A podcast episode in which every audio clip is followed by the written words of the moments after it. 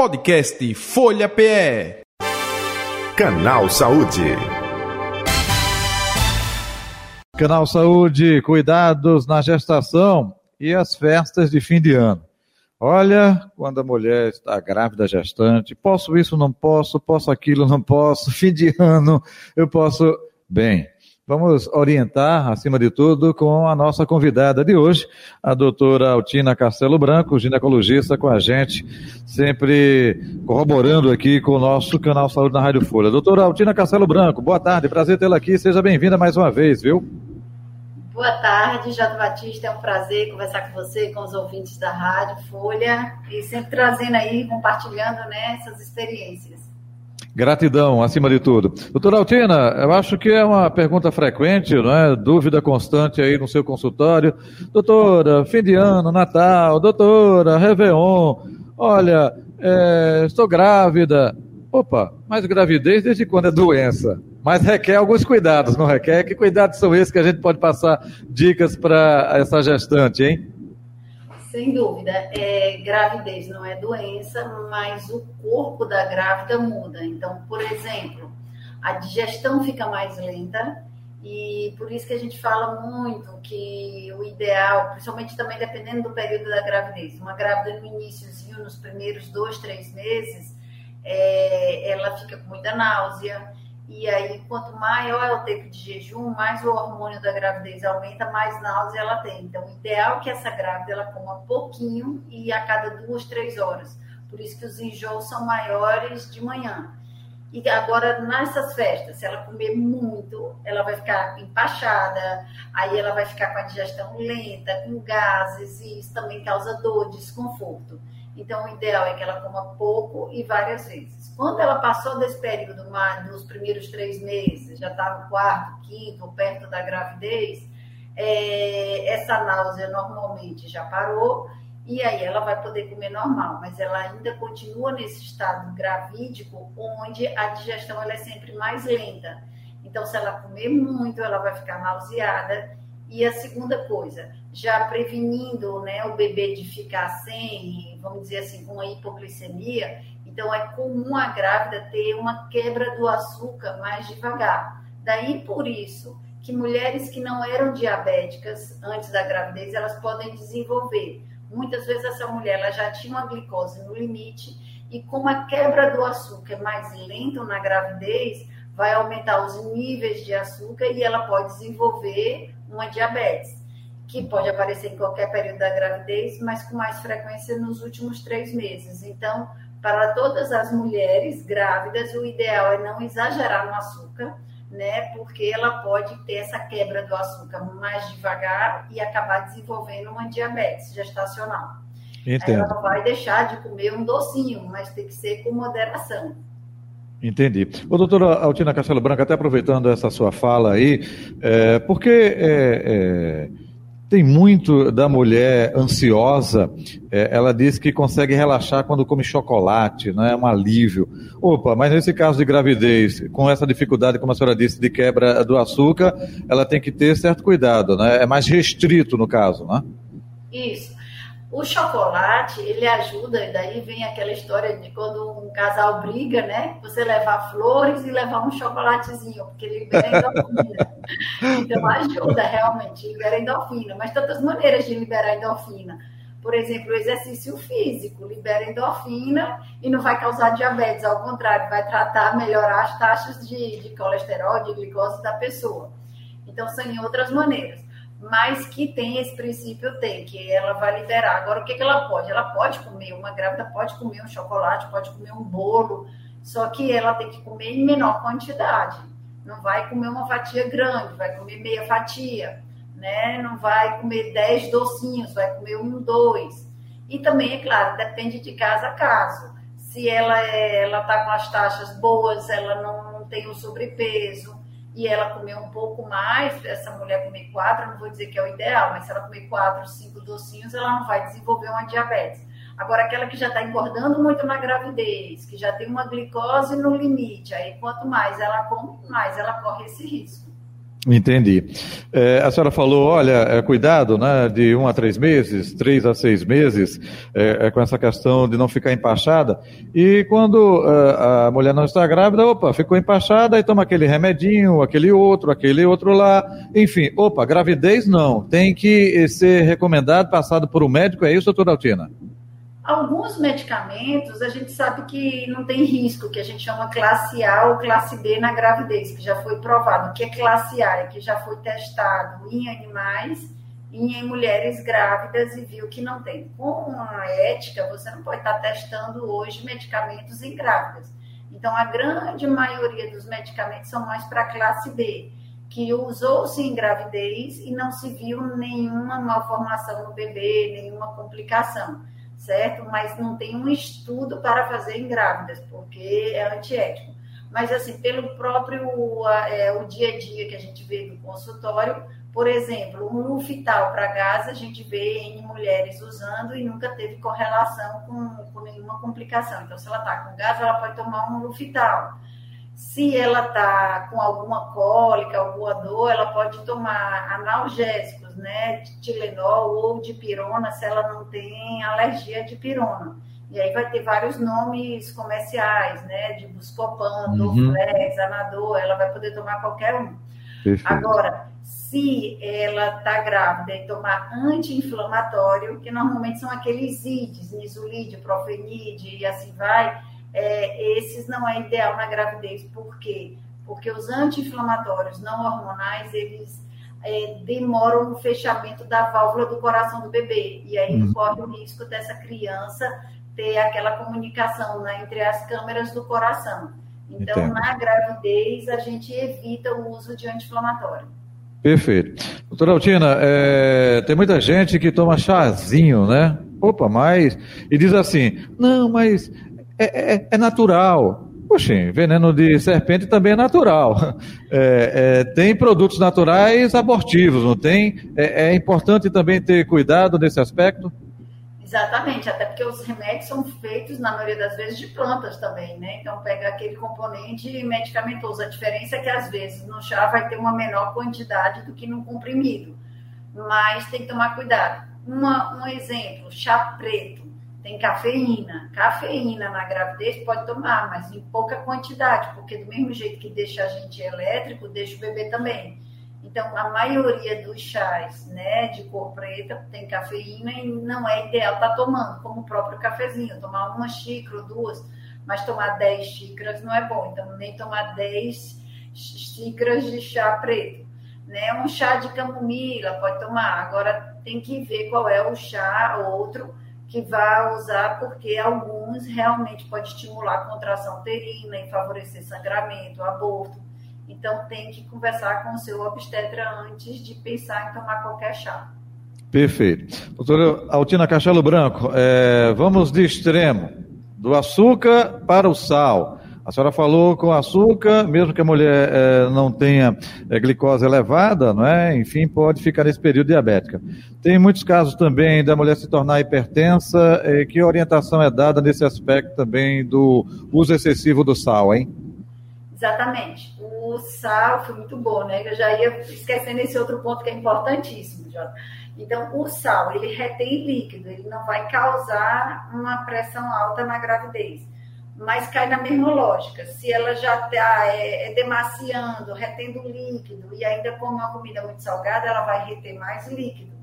Inclusive, já tem trabalhos que pega assim: eu vou aferir a pressão em casa, aí depois a pessoa vai para a praia e está lá tomando uma cervejinha, comendo um amendoim, uma castanha salgada e vai aferir a pressão ali no calor. Muitas vezes vai dar uma pressão um pouquinho alta, pelo somatório, pelo contexto calor, da vasodilatação, do, da, da cerveja, do, da comida salgada. Então, se ela já está, principalmente no final da gravidez, que a mulher retém muito líquido, fica mais edemaciada, até por quê? Porque a barriga, o abdômen fica grande e diminui, fica comprimindo as veias dos membros inferiores. E aí tem uma retenção de líquido, por isso que ela demacia muito as pernas, os pés, e que quando ela vai andando, vai melhorando. Ou muitas vezes ela diz assim, ah, de manhã eu acordo né, com as pernas mais murchas. e quando vai chegando no fim do dia, eu sinto que as mãos, os pés estão mais inchados, é por esse edema. E aí, associado a isso, ela come uma comida super salgada, vai no churrasco, vai, aí ela vai reter mais líquido, e se ela já tem uma tendência à pressão alta, ela pode desenvolver uma pressão alta na gravidez.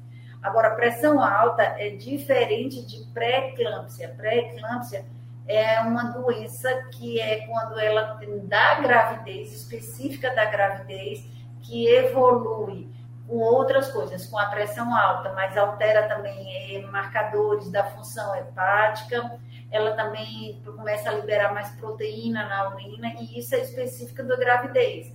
Agora, se ela já tem uma pré-eclâmpsia, e é claro, vai somando fatores, ela também ainda faz uma dieta assim, que retém mais líquido, vai piorando cada vez mais a pressão dela. Então, uhum. a pré-eclâmpsia não é causada por uma alimentação, mas a alimentação pode piorar a evolução da pré-eclâmpsia, vamos dizer assim. Entendi. Doutora Altina, eu ouvi a senhora falar aí, cervejinha. É, Galvão Bueno fazia muito com o Arnaldo, né? Pode isso, Arnaldo, lá no futebol. Aí eu vou perguntar agora, do ponto de vista na gestação da gravidez. Poxa, cervejinha, pode isso, Altina? Não. Mas cervejinha para explicar que a pré-cervejinha aumenta, mas na gravidez não pode algo, tá? É claro que assim, veja, tudo que é maléfico na gravidez, a gente diz que o ideal é evitar. Então, não pode pintar cabelo, não pode botox, não pode é, álcool, é, cafeína em pequenas quantidades pode, mas tudo que é químico, cigarro, não pode, porque a gente sabe que tudo que é de produto químico pode afetar, afetar a nossa saúde e afeta do bebê. Então não pode. Por que, que comida crua, como japonês, não, não se deve também? Porque a gente tem medo da pessoa que está cozinhando, se ela tiver algum vírus, passar nas mãos. A gente viu isso muito né, nessas pandemias, no Covid, tem que lavar as mãos, porque vai transmitir doenças, vai transmitir vírus. Então, só que um vírus, às vezes, na gente, vai ter uma repercussão. No bebê que está se formando, que não tem defesas, vai ter outra. Então, se eu pego uma comida crua, um carpaccio japonês, e a pessoa que cozinhou tinha um vírus, ele pode passar esse vírus para a comida, como uma rubéola, toxoplasmose, e aí essa pessoa contraiu nela, na grávida não vai causar nada, mas no bebê pode causar surdez, cegueira. Então, por isso que comida de preferente na gravidez assada, cozida, passada pelo fogo, para garantir segurança, né? Agora, fruta, verdura, que é essencial, é cru, mas ela come de preferência em casa, que ela sabe que houve uma boa limpeza. É, álcool, como eu já falei, cigarro é tóxico, não vai poder. Então, tudo que for tóxico, produtos químicos, outros aí, como eu falei, pintura de cabelo, adoçante, é substância química, então não é o ideal né? É melhor que ela coma. Ou açúcar, você vai dizer, mas é diabetes? Então, açúcar mascavo, ou tenha realmente comer a fruta, ou tome o suco da fruta, né? Sem ser produto químico, sem ser o suco da caixinha, porque é produto químico, os corantes são produtos químicos. Então, assim, qual é o bom senso? É uma comida mais saudável e mais natural, comida e bebida mais saudável, em vez de comer, uhum. é, comer comida verdadeira, em vez de estar comendo os fast food, em vez de estar tá comendo, tomando suco da caixinha ou Coca-Cola ou refrigerante, está tomando suco da fruta. Agora, dizer que não pode, quer dizer que se eu tomar uma Coca-Cola eu vou abortar ou meu bebê vai ter problema? Não vai ter. Então, tem mulheres que já pintaram cabelo na gravidez e o bebê nasceu bem, mas dizer que é o bom não é. Então, teve grávidas que tomaram uma taça de vinho, uma, tomou uma cerveja, brindou no Réveillon, uma tacinha não é o ideal, mas se ela quiser tomar um golinho para brindar o Réveillon, com certeza não vai ser esse golinho que vai causar uma malformação no bebê. Perfeito. Agora também não pode em excesso, que aí. aí independente, de estar, é, independente de estar grávida ou não, vai fazer mal à saúde, sim. Doutora Altina Castelo Branco, e comida reimosa? Eu escuto muito. Olha, peru é reimoso. Camarão nem pense, minha filha, porque é reimoso, crustáceo, enfim. Isso é mito, isso é verdade.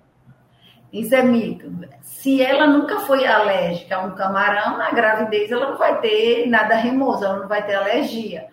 Então, agora, se ela já é alérgica, ela não vai comer para não ter uma crise alérgica no meio da gravidez.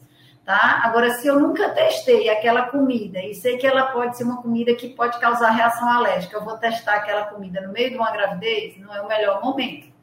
Seria basicamente isso. Mas se então, eu nunca tive problema de comer caranguejo, comer camarão, crustáceo nenhum, então eu vou poder comer durante a minha gravidez.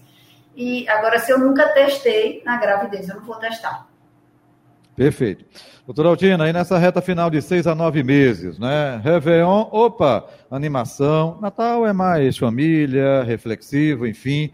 Mas Réveillon é balada, Ivete Sangalo aqui em Recife. Eu posso pular, não posso. É, posso estar no meio de muita gente. Eu posso viajar. Fortaleza está oferecendo também um Réveillon maravilhoso aí com Roberto Carlos. É, que orientação é passada para quem tem, é, quem está gestante nesse período? É só cuidado para quem tem gravidez de alto risco não toda gestante precisa de orientação nesse aspecto, hein? De uma maneira geral, é, os, os, o período melhor, melhor eu digo assim, de mais tranquilidade para uma grávida é o segundo trimestre, do quarto ao sexto mês.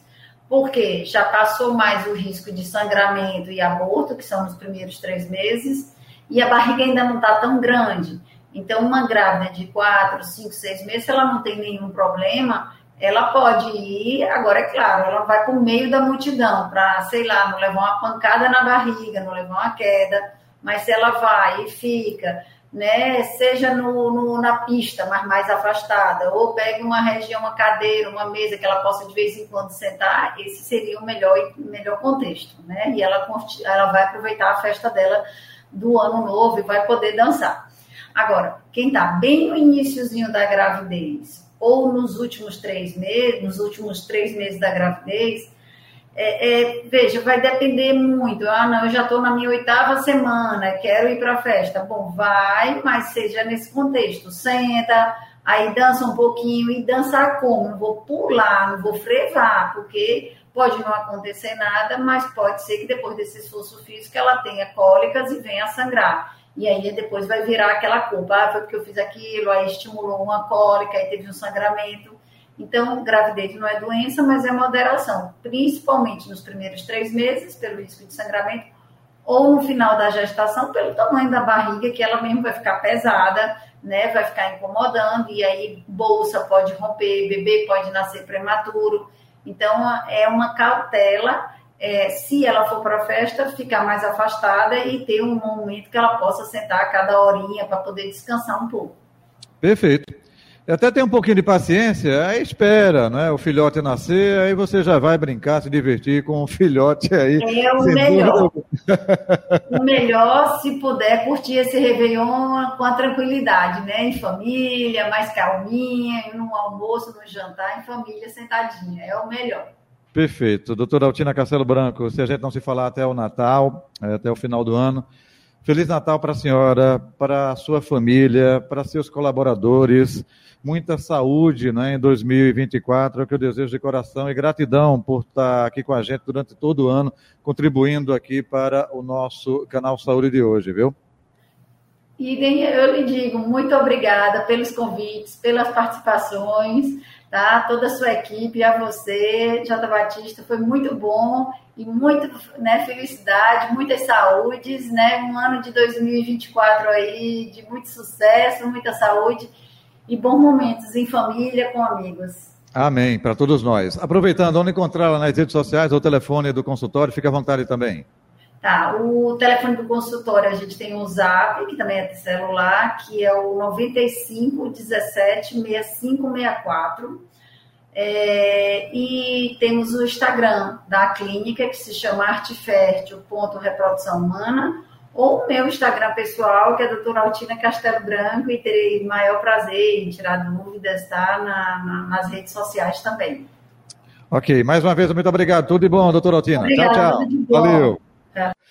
Conversamos com a doutora Altina Castelo Branco, ginecologista, nossa convidada de hoje, nossa convidada de hoje do Canal Saúde, Canal Saúde que vai ficando por aqui. Podcast Folha PE. Canal Saúde.